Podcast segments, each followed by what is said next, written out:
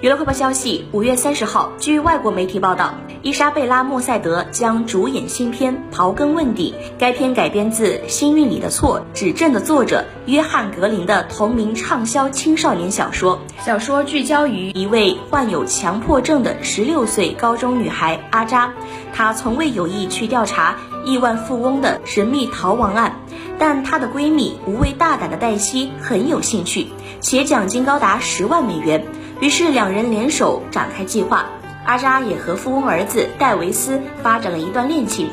阿扎尝试做一个好女儿、好朋友、好学生，甚至可能是一个好侦探，